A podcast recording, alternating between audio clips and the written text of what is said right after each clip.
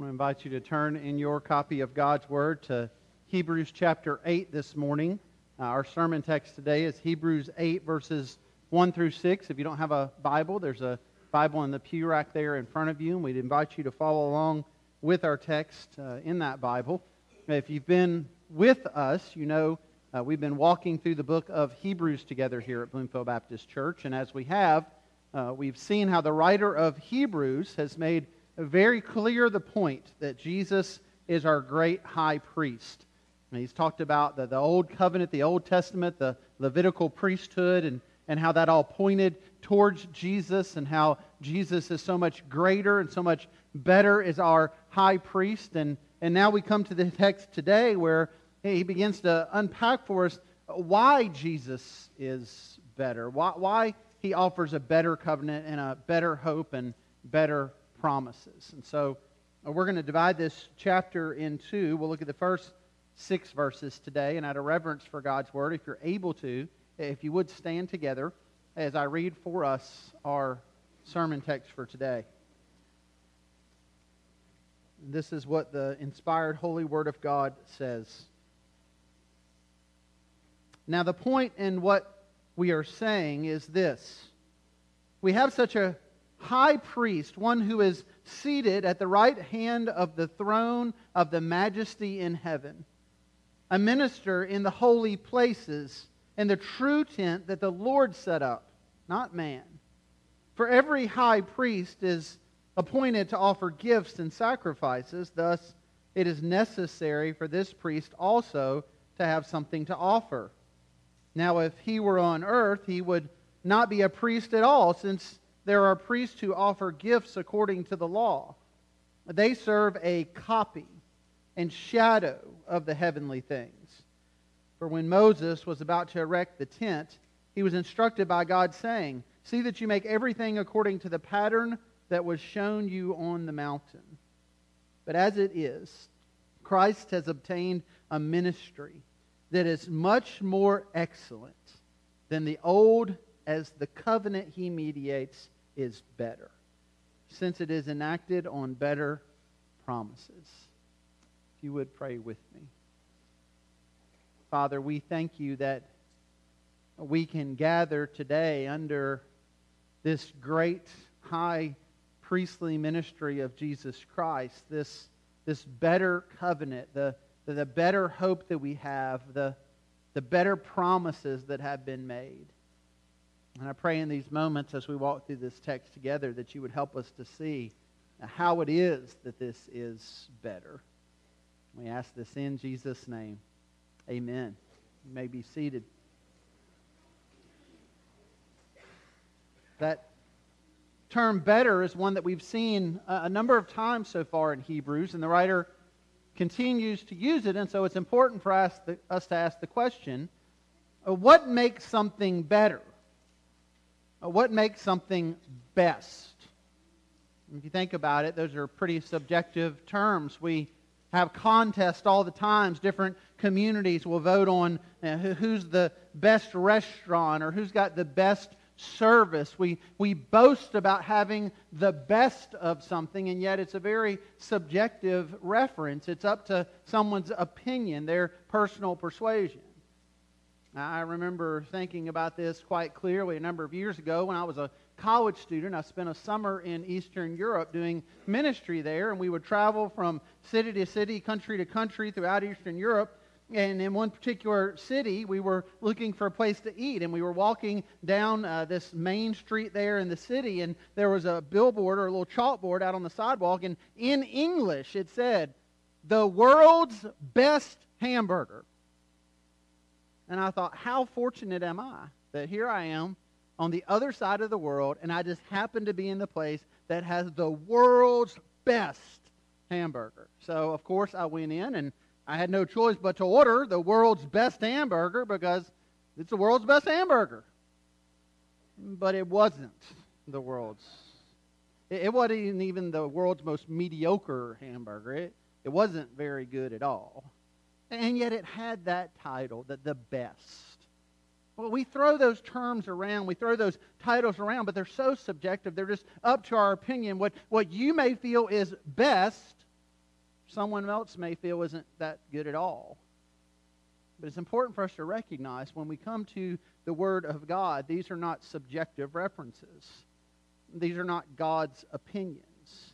These are objective truths. And the objective truth of God's Word is that when God says something is better, it indeed is better.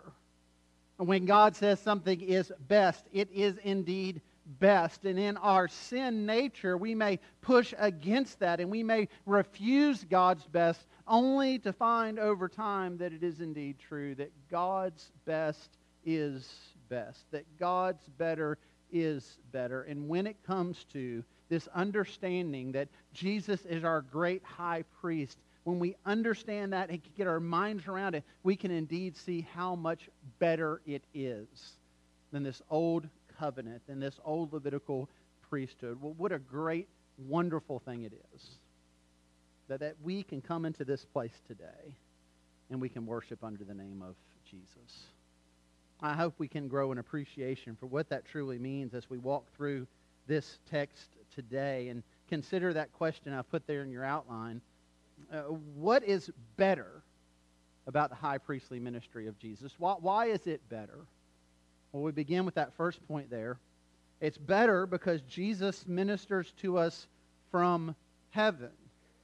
And Notice in verse 1 and 2 how emphatic the writer is on helping us to see where it is that Jesus' ministry comes from, where, where the location is of this ministry. He says, Now here's the point. We have such a great high priest, one who is seated at the right hand of the throne of the majesty in heaven, a minister in the holy places.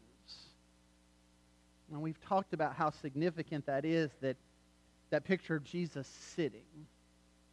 As we studied in the book of Exodus and as we've reviewed in our study of Hebrews, God gave very specific instructions to Moses and the people about the tabernacle during the Exodus. And in those instructions, he told them exactly what was to be placed in the holy place and in the most holy place and, and, and, the altar and the table for the bread and the golden lampstand. And, and we have this picture of where everything is to go and what everything is to look like. And, and absent from that picture is a chair. But there's no place to sit. And that's intentional because in this Levitical priesthood, in this Old Covenant picture, we have a perpetual sacrifice. We have year after year of offerings. And so the high priest would go into that most holy place on an annual basis and would offer a sacrifice for himself first because he was a sinner, and then one on behalf of the people. And this was repeated year after year after year. But the picture we have here in Hebrews is that Jesus' sacrifice, his offering, was once for all finished. He can sit at the right hand. That, that's why we don't have a depiction of Jesus on the cross. He, he, he's not continually suffering for our sins. He has paid it all. It is finished.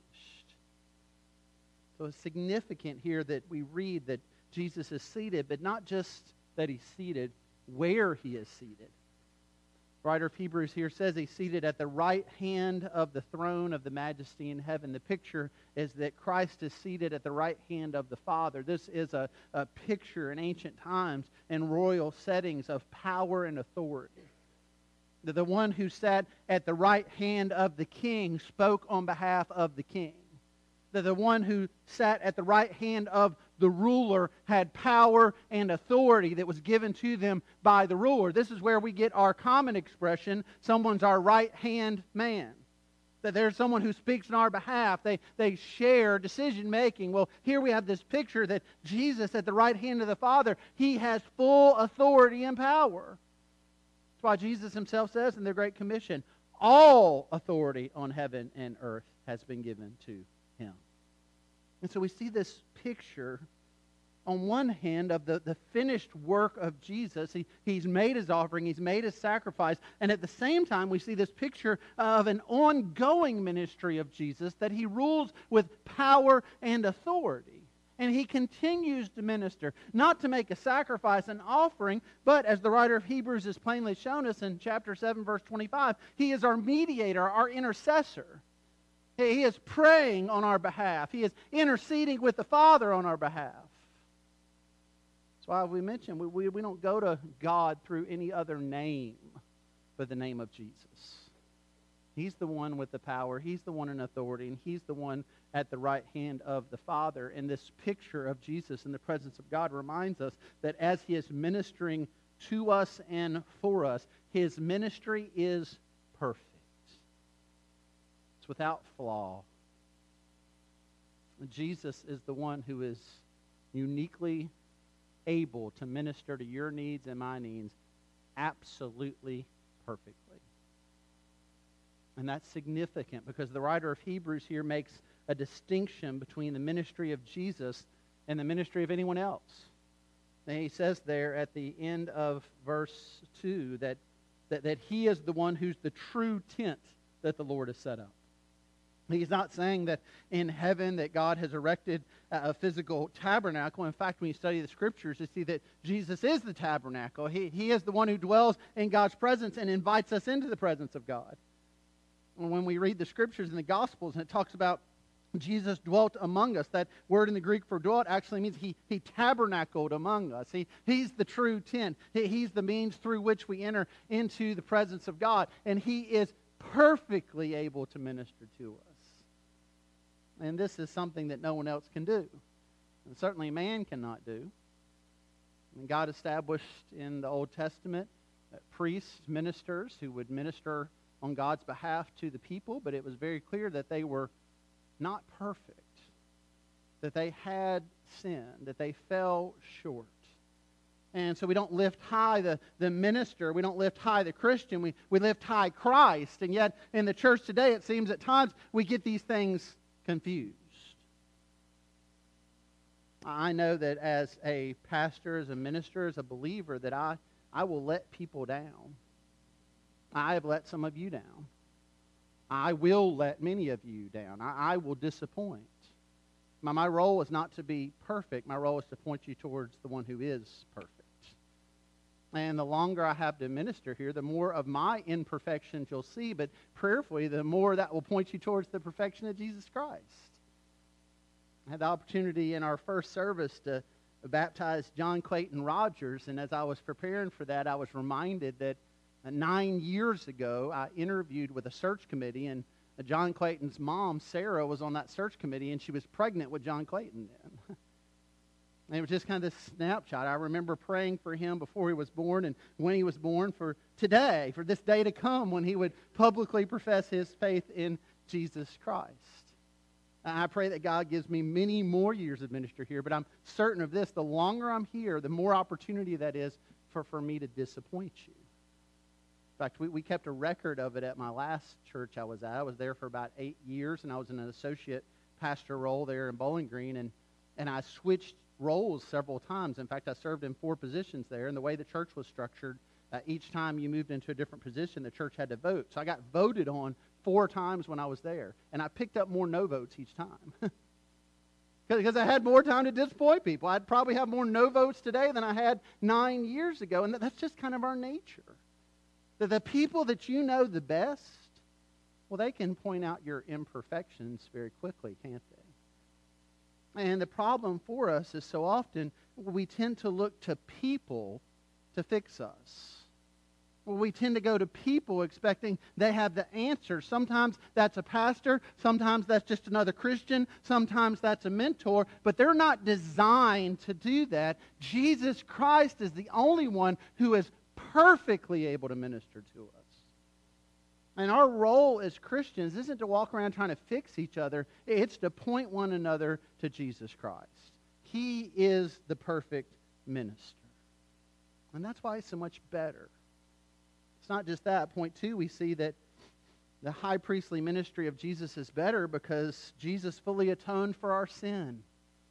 And we can't skip over this mention of what it is Christ has done for us, that debt that he's paid for us. In verses 3 and 4 here, we're reminded of the difference between the function of these earthly Levitical priests and the function of this heavenly high priest in Jesus. And in fact, if you caught it there, the, the writer actually says that, that Jesus couldn't do the earthly ministry. And that might confuse us. Well, what do you mean Jesus couldn't do that? Well, the writer's already established that in order to serve as a Levitical priest, you had to be born from the tribe of Levi, and Jesus wasn't from the tribe of Levi.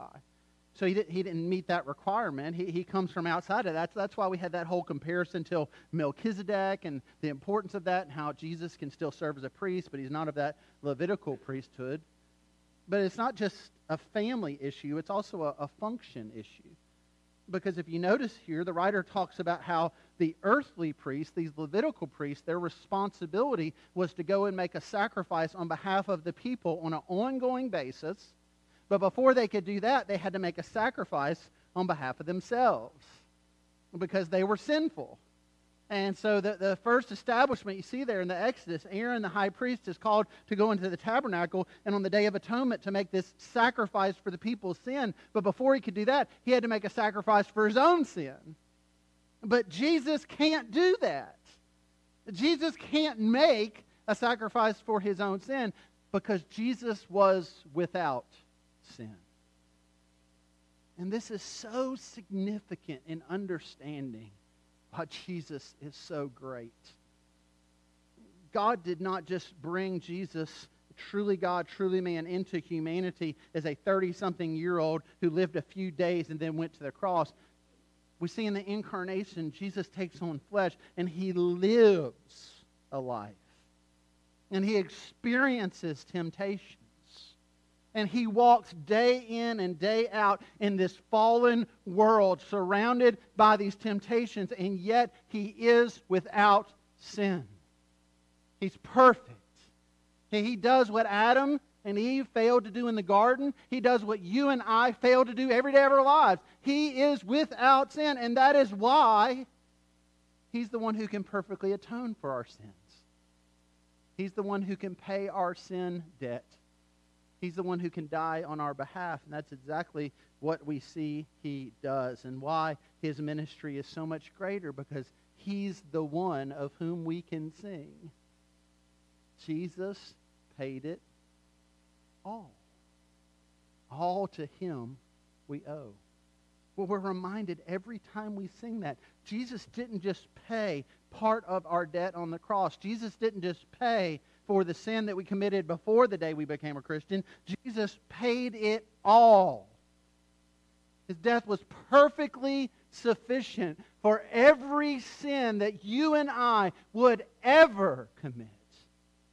And when you start to get a glimpse of that glorious truth, well, then we're reminded of what a wonderful thing it is and what a great high priest he is that the writer here reminded us in Hebrews 7:27. Speaking of Jesus, he says he has no need like those high priests, those Levitical priests, those priests of the old covenant, to offer sacrifices daily for his own sins and then for those of the people, since he did this once for all when he offered up himself.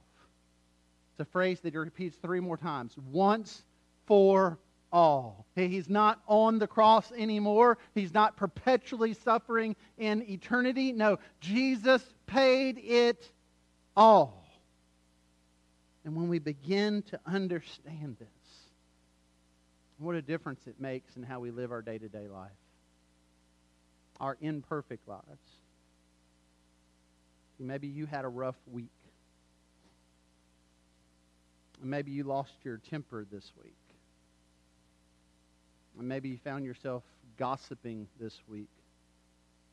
Maybe you slandered somebody this week. Maybe without even thinking about it, you found yourself being untruthful, telling a lie, and then telling another lie to cover up that lie.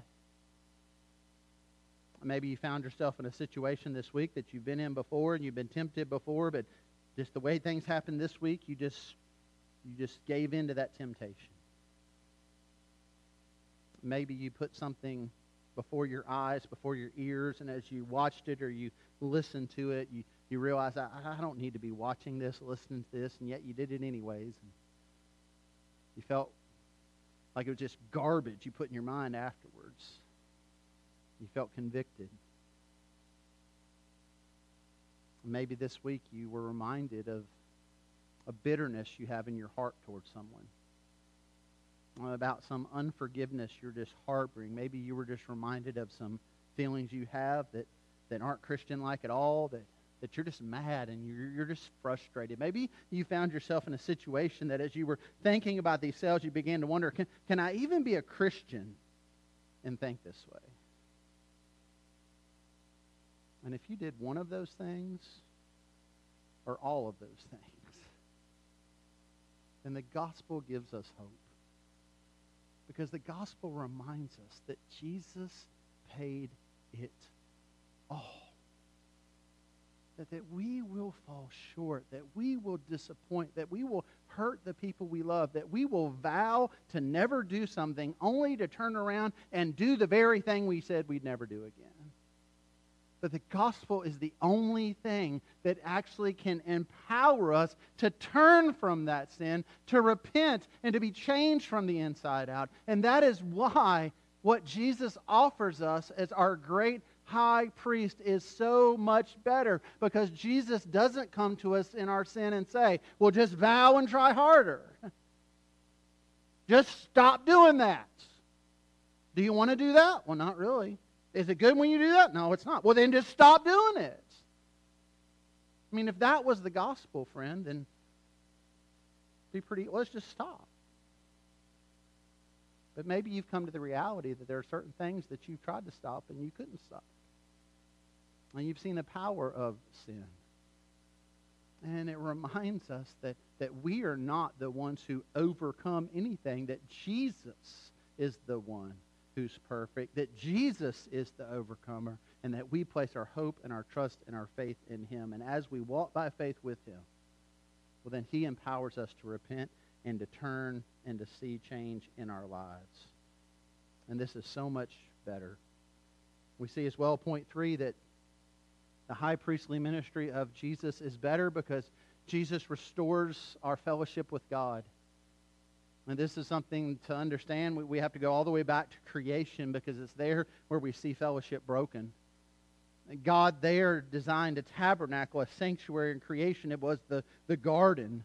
And there in the garden, in perfection, he placed Adam and Eve and he gave them uh, regulation and rule and, and told them what they were to do and what they were not to do. And what they were not to do really wasn't a very long list. He, he actually just said, You can enjoy and have pleasure in all that I've created for you. But he gave them a boundary. He gave them dominion, but they didn't have full dominion. He reminded them with the tree of the knowledge of good and evil listen, don't, don't go to this tree, don't eat of this fruit, because when you do, death will come.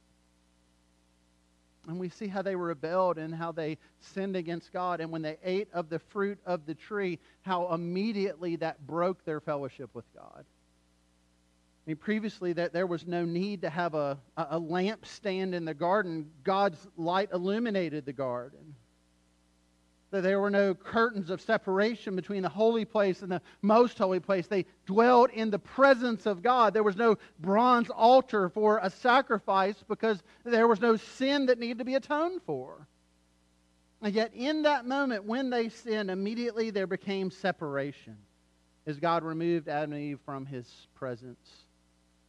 But with that separation became a pro- uh, came a promise. He promised that a day would come when a Redeemer would come who would crush the head of the enemy and would restore this perfect fellowship that they had experienced previously with God, and that mankind would be able to come back into this fellowship with God. And between that day and the day that Christ would come, he gave them all these pictures, and one of them was the picture of the tabernacle.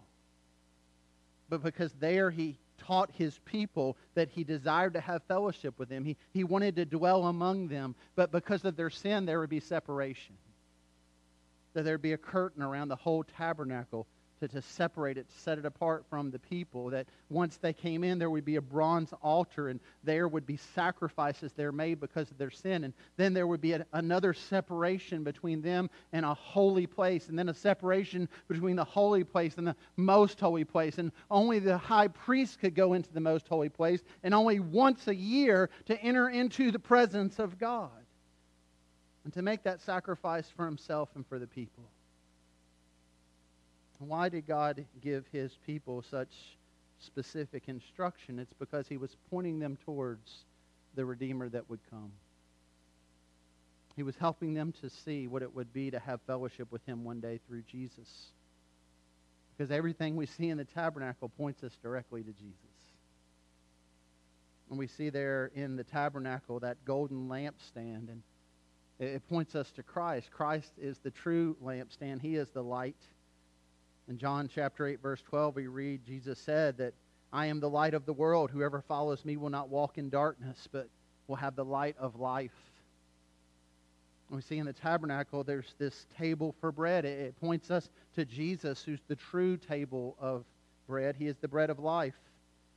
John 6:35 Jesus says, "I am the bread of life. Whoever comes to me shall not hunger, and whoever believes in me shall never thirst." That picture of the bronze altar we need no longer. The Hebrews needed no longer. Why? Because Jesus is our true and better altar. That's why the writer of Hebrews says in Hebrews 13:10, we have an altar and it's Jesus. He is the one who made the true and better sacrifice once for all. And of course, in that picture we have at the crucifixion of Jesus, where the, the curtain in the temple is torn, it reminds us that we've been brought back into fellowship with God. Matthew 27 51, and behold, the curtain of the temple was torn in two from top to bottom, and the earth shook and the rocks were split. Why? Paul tells us in Ephesians 2:13, but now in Christ Jesus you who were once far off have been brought near by the blood of Christ. Just consider that truth for a moment. You who were once far off have been brought near. Have you ever felt distance from God? Have you ever felt undeserving? Have you ever been burdened by sin in your life and felt that, that you, you don't deserve God's grace, God's mercy? Have you ever wondered if God had just abandoned you and you just felt great distance in your relationship with God? Here again, what Paul says in Ephesians 2. But now in Christ Jesus, you who were once far off have been brought near by your efforts, by your religion, by your merit. No, by the blood of Jesus Christ. It's the blood of Christ once for all that paid our sin debt. And it is through that blood that we can come into God's presence and experience his peace, which is the fourth point there in your outline. This high priestly ministry is better because Jesus alone brings us into God's presence and to God's peace.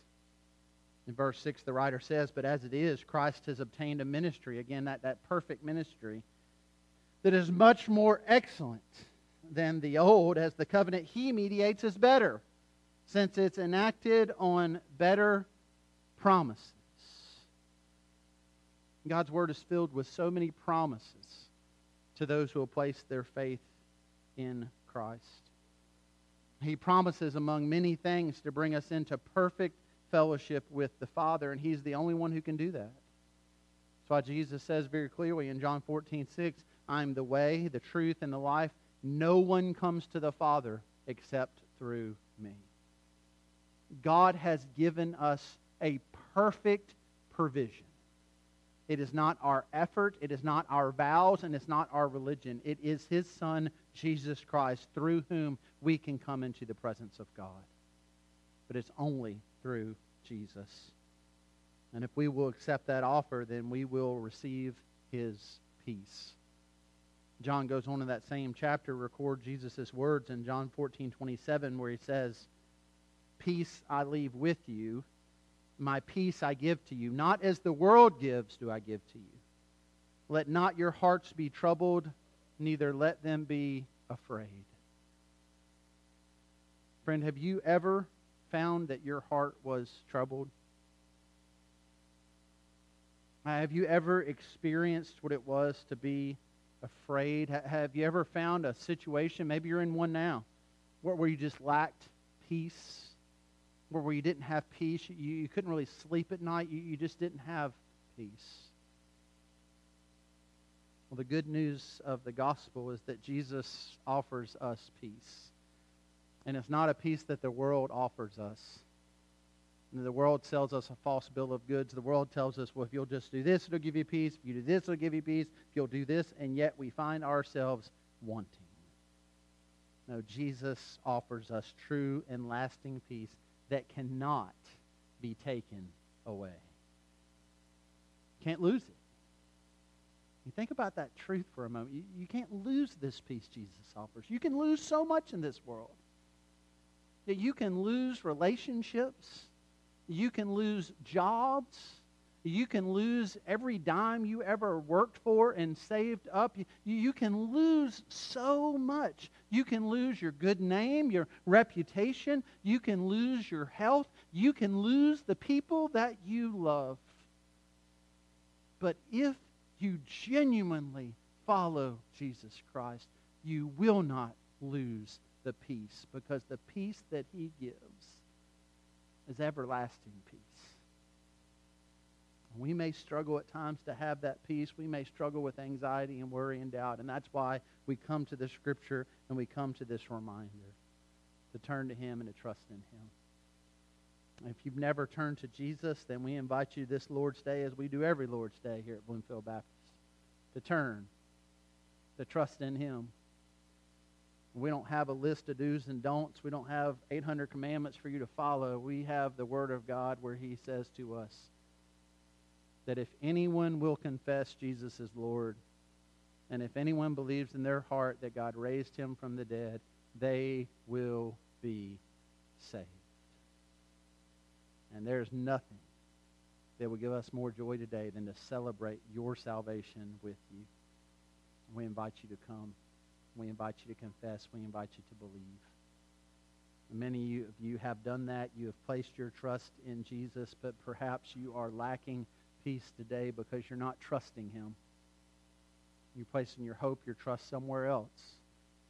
You're invited to come as well to trust and to experience the peace that only he can offer. So if you would stand with me as we pray and as we offer this time of response to God's word.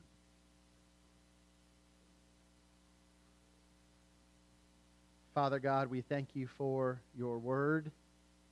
And we thank you for the reminder from it that, that Jesus offers us something the world cannot, that he offers a better covenant and a better hope and better promises. And so, Lord, I pray in this moment when so much can distract us and when so much can cause our minds to wander, I pray this would be a very sobering moment when your spirit would be at work. And that in this moment we would truly each ask that question are, are we trusting in Christ? Are we trusting in anything else? And if we find we're placing our trust anywhere else, Lord, I pray that through the power of your Spirit we would turn and trust in Jesus. I pray, God, that you would give us a peace that only Christ can give. And we ask this in the only name in which we can ask it, in the name of Jesus. Amen.